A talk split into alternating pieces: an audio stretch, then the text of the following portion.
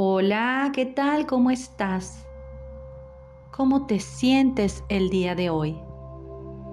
Hoy quiero hablarte de la soledad de los raros. ¿Por qué se sienten solas a veces algunas personas?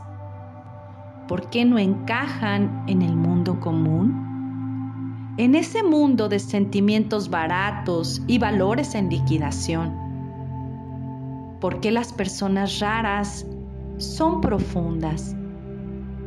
No les sirve cualquier cosa. Viven en el mundo real, el de la magia y el espíritu, y no en el imaginario que nos venden como real.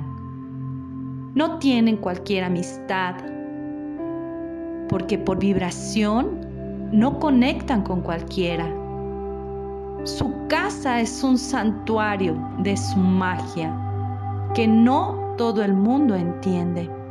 Las velas, cristales, inciensos, artesanías, plantas abundan por doquier. No somos comunes, ni nuestro ambiente lo es. No somos entendidos o entendidas por todo el mundo y tampoco nos importa. No aspiramos a hablar de la última moda ni de lo que sucede con la farándula. Hablamos de universos, de consejos, de sueños, de magia, de espíritus, de duendes, de conciencia, espiritualidad, elementos y amor. Somos altamente empáticos sensibles, verdaderos y no encajamos en un mundo de apariencias, máscaras ni fachadas. ¿Por qué está sola una persona rara?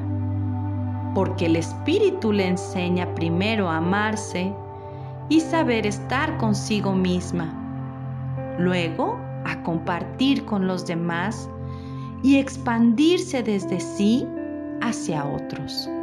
Una persona rara no le teme a la soledad, la usa para su crecimiento, para mirarse dentro y activar más su sentir, que luego comparte en círculos con otras personas, que aunque estén lejanas, se sienten cercanas en afinidad de frecuencias vibratorias una persona rara tiene que derribar mucha falsedad en su camino antes de encontrarse con ella misma, viviendo en otros cuerpos.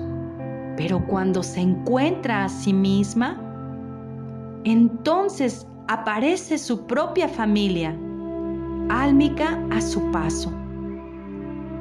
Nos encontramos y eso es motivo de celebración.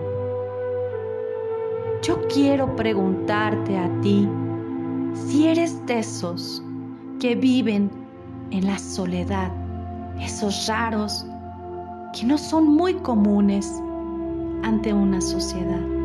Quiero decirte que si eres de esos pocos, te felicito porque has encontrado la autenticidad en tu ser. Cada persona es un ser especial y tiene su propia magia y su propia esencia. Encontrarte a ti mismo es el camino de la autorrealización. ¿Cuántos buscan fuera y no se encuentran desde dentro? Busca dentro de ti.